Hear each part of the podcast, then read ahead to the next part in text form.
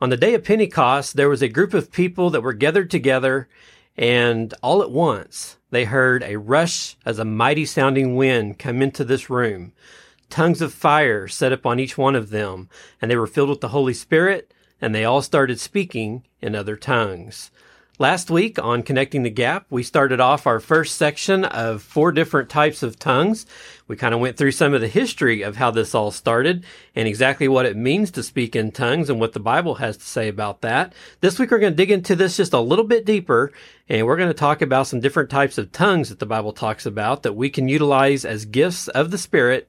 And we're going to do that this week right here on Connecting the Gap.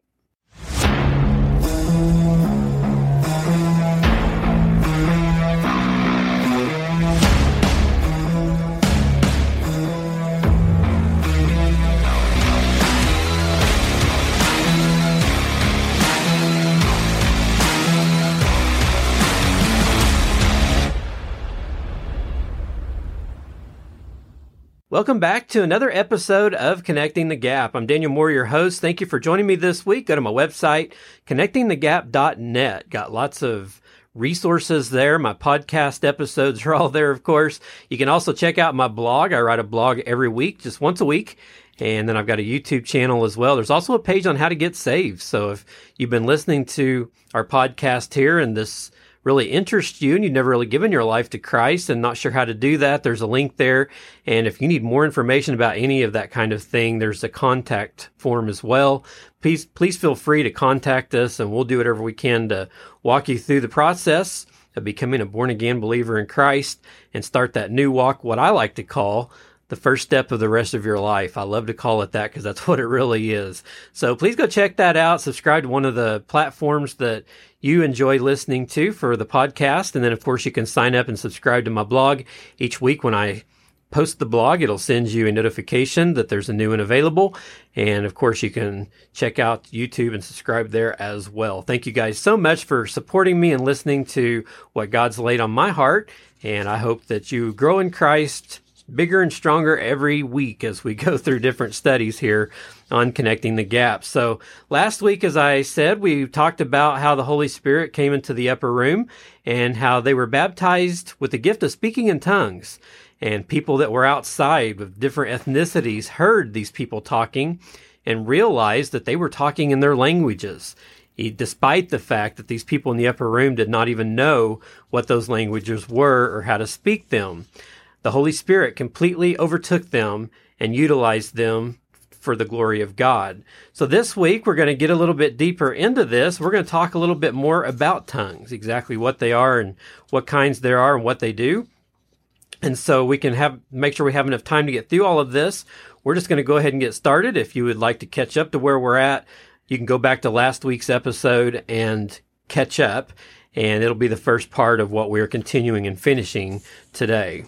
So as we start off today, the first thing that I want to make clear is that anybody that's listening to this podcast right now can speak and pray in the Spirit.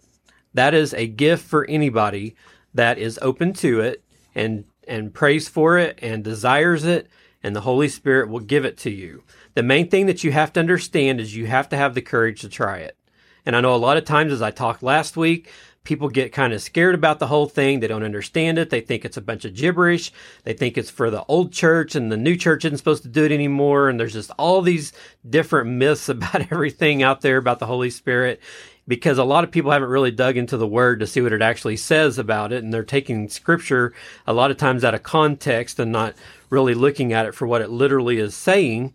But the truth of the matter is that any of you listening out there have the capability of speaking and praying in the Spirit. Now, here's the thing. Do all speak in tongues and interpretation whenever you pray in the Spirit?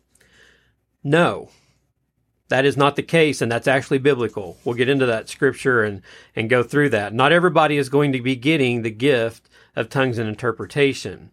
2 of the tongues are for public ministry, and 2 types of tongues are for private.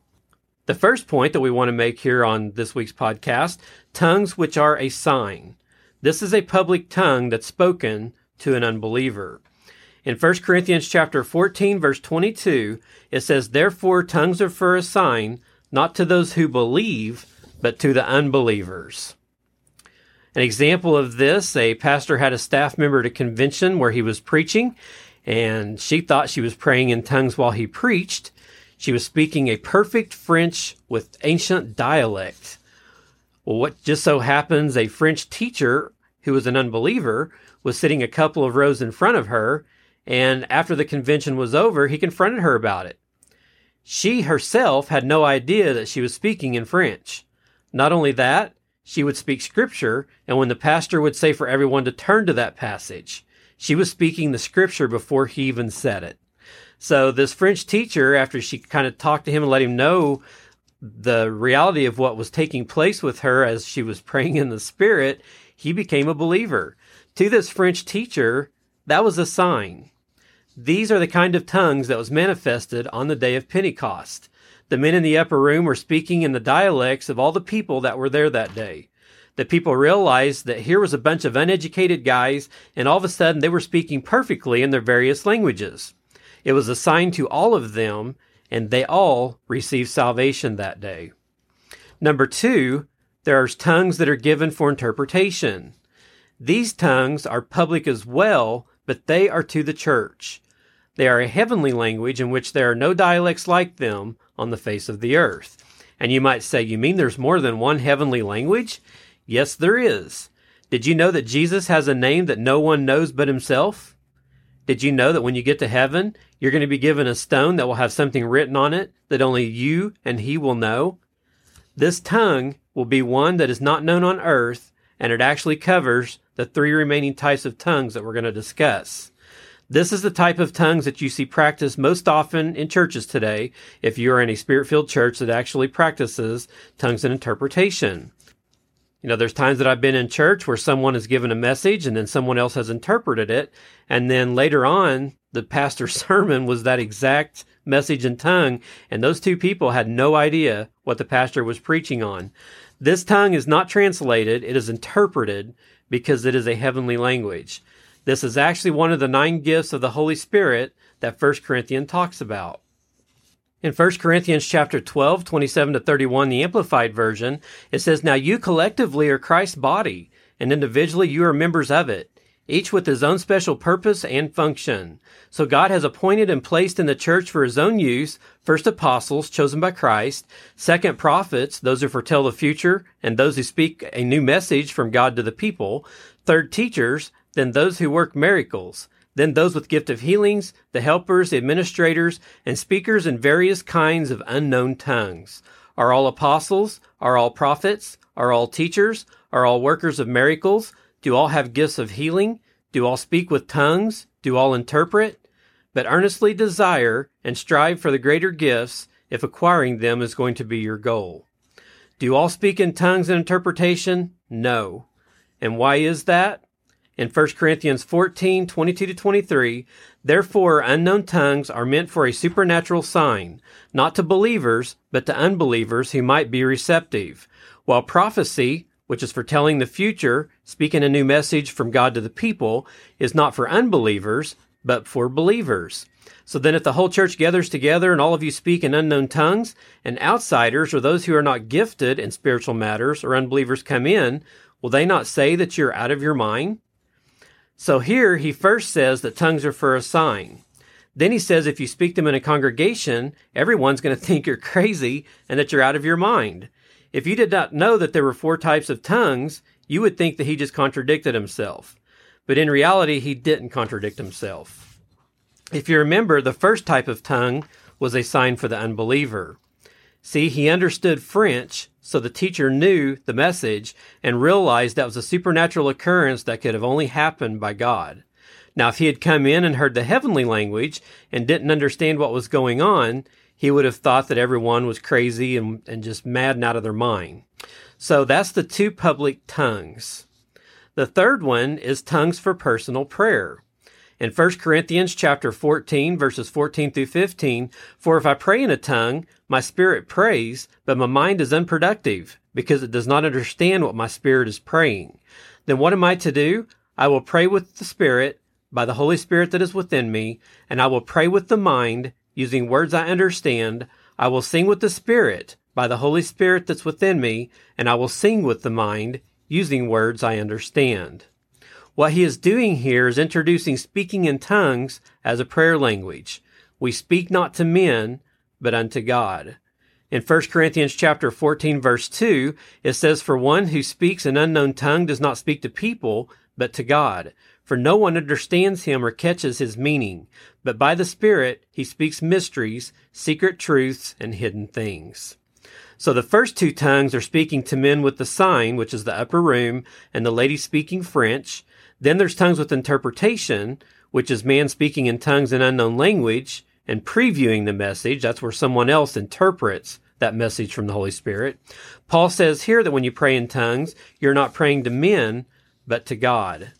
In Jude 20, it says, "But you, beloved, build yourselves up on the foundation of your most holy faith, continually progress, rise like an edifice higher and higher, pray in the Holy Spirit." That's why every believer should speak in tongues. So people may say, well, is the evidence that I have been filled with the Holy Spirit is the fact that I can speak in tongues? The answer to that is no. A person can be filled with the Holy Spirit and not speak in tongues. Why is that? They are not yielding to the river.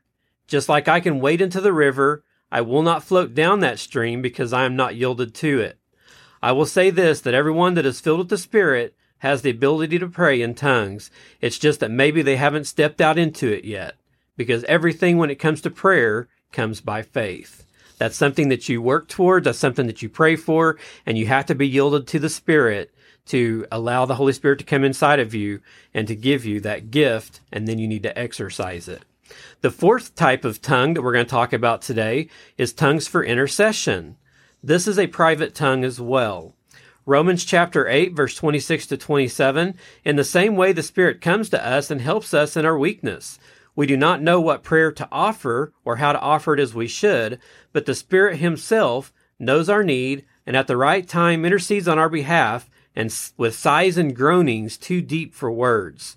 And he who searches the hearts know what the mind of the Spirit is, because the Spirit intercedes before God on behalf of God's people in accordance with God's will." People feel led to pray for people in the Spirit, not knowing what it is, and then they find out later they were praying for someone that was going through something at that time, or someone that was getting ready to go through something. At one point in time, there was a girl that was in a fraternity, and she was a good Christian girl. A lot of the people that around her were non-believers. Well, one night she was laying in bed sound asleep, and all of a sudden, in the middle of the night, she just sprung awake. She had no idea why, didn't hear a noise or anything, but all of a sudden she was fully wide awake and she felt like she needed to pray for a friend's grandfather. So she got down in obedience and started praying for her friend's grandfather. Well, the next day she came upon her friend, and her friend was, she could tell, was in kind of a different state of mind or a different mind frame that day for some reason. She started talking to her and asked her how things were going. And her friend said, last night, my grandfather had a heart attack in the middle of the night. We had to take him to the hospital, and they said that he's lucky and very fortunate to be alive. Well, the girl asked her friend, so what time was that? So her friend told her, and it was the exact moment that she was woken up in the middle of the night and was inspired to pray for her friend's grandfather. That's the Spirit, the enticing of the Holy Spirit, working through this girl to get up and intercede in prayer for somebody that has a need. We may not know what's going on with our friends or family that live afar off right now, but the Spirit does. The Holy Spirit knows exactly what's going on in everyone's life. We can make intercession for them through the Spirit if we'll surrender ourselves to being led or yielded to the Spirit. So my question is, how many of us are missing out today because we are believing what people tell us, that speaking in tongues is not for us? I don't know how many times I've had this discussion with people where they go to a church that condemns it, that talks it down, says it's not for people today, and they never step out in it. And quite honestly, in my opinion, they have a very mundane, boring type of a Holy Spirit relationship within their church. Their services are cut and dry. They never have any excitement towards the Holy Spirit and what he can do for you. Your prayer life can be so much deeper, and you can make such a bigger, effective impact on the kingdom if you utilize the Holy Spirit and yield yourself to it and be biblical in the way that you look at being led by the Spirit and speaking in tongues. The reality is the Bible tells us to do it. In 1 Corinthians chapter 14, verse 5, it says, "I wish you all spoke with tongues." Someone may say that Paul's writing that, but the actual reality of this is we all know that the Bible is inspired, is fully the exact words of God given to us through submissive writers here on earth. Nothing was put into our Bible that God did not ordain or allow to be in there for a reason. So just because Paul said, "I wish you all spoke with tongues," it was God speaking through Paul when that was said. In 2 Timothy chapter 3, verse 16 and 17, it says, "All scripture is God-breathed or given by divine inspiration and is profitable for instruction, for conviction of sin, for correction of error and restoration to obedience, for training in righteousness, learning to live in conformity to God's will, both publicly and privately, behaving honorably with personal integrity and moral courage, so that the man of God may be complete and proficient, outfitted and thoroughly equipped for every good work." That's why in 1 Corinthians chapter 14, verse 39, Paul says, by the inspiration of God, don't forbid speaking in tongues. Hopefully there's enough foundation there. There's tons more that's spoken of in the Bible about speaking in tongues, interpretation, letting the Holy Spirit go and work through you and guide you in everything that you do. Please dig in deeper. Get some studies on it and start looking into it. If you have not exercised this part of being a Christian, you're missing out. That's the best way that I can tell you. You need to get the Holy Spirit inside of you and yield yourself to Him and allow Him to completely transform you over and do a work in your life that you'll never forget. And everybody around you is going to be realizing that you are not the same. And the Holy Spirit can utilize you in many situations, such as if that girl hadn't have woken up in the middle of the night and was disobedient, did not pray for that other girl's grandfather, he may have passed away. We know there's other instances in the Bible, and we talked about this a few weeks ago, where God has came down and talked to heavenly men on earth that had a personal one-on-one relationship with God, and they've talked him into changing his mind about the way he was going to handle things. Prayer moves mountains, and God is moved by the prayers of his people. That's completely biblical. So if we will yield ourselves to the Holy Spirit and allow the Holy Spirit to lead and guide us, and use us to the best of our abilities, we can make a huge transformation in this world and make lots of change in people's lives through the power of Jesus Christ and that price that he paid on Calvary so that we could have our salvation to all men. Well, that's going to wrap up this section of our Holy Spirit study. We've got one more section that I want to go through, and it'll probably could be a one or two part. Depends on how fast we get through that, but we'll start that up next week. So join me next week and continue this. If you've been enjoying this study so far, we'll continue that for a little bit longer, and we'll look at next week and possibly the week after that about what the Holy Spirit does, the 10 different things that the Holy Spirit actually does in our life and how we can use it. So we'll get into that over the next couple of weeks as we continue this study. As I said, you can visit my website, connectingthegap.net, subscribe to my blog, subscribe to my podcast on your favorite platform. All the platforms are there that you can find me on. Thank you guys so much for your prayers. Thank you for supporting me and listening to my podcast. I truly hope that anything that we study here lifts you up and inspires you to want to learn more about God and to make the name of Jesus famous. I learn a lot through this myself, so it's good for us all. Well, I'm out of here for this week. You guys have a great, blessed week ahead of you. I'll be back next week, and we'll continue with more episodes right here on Connecting the Gap.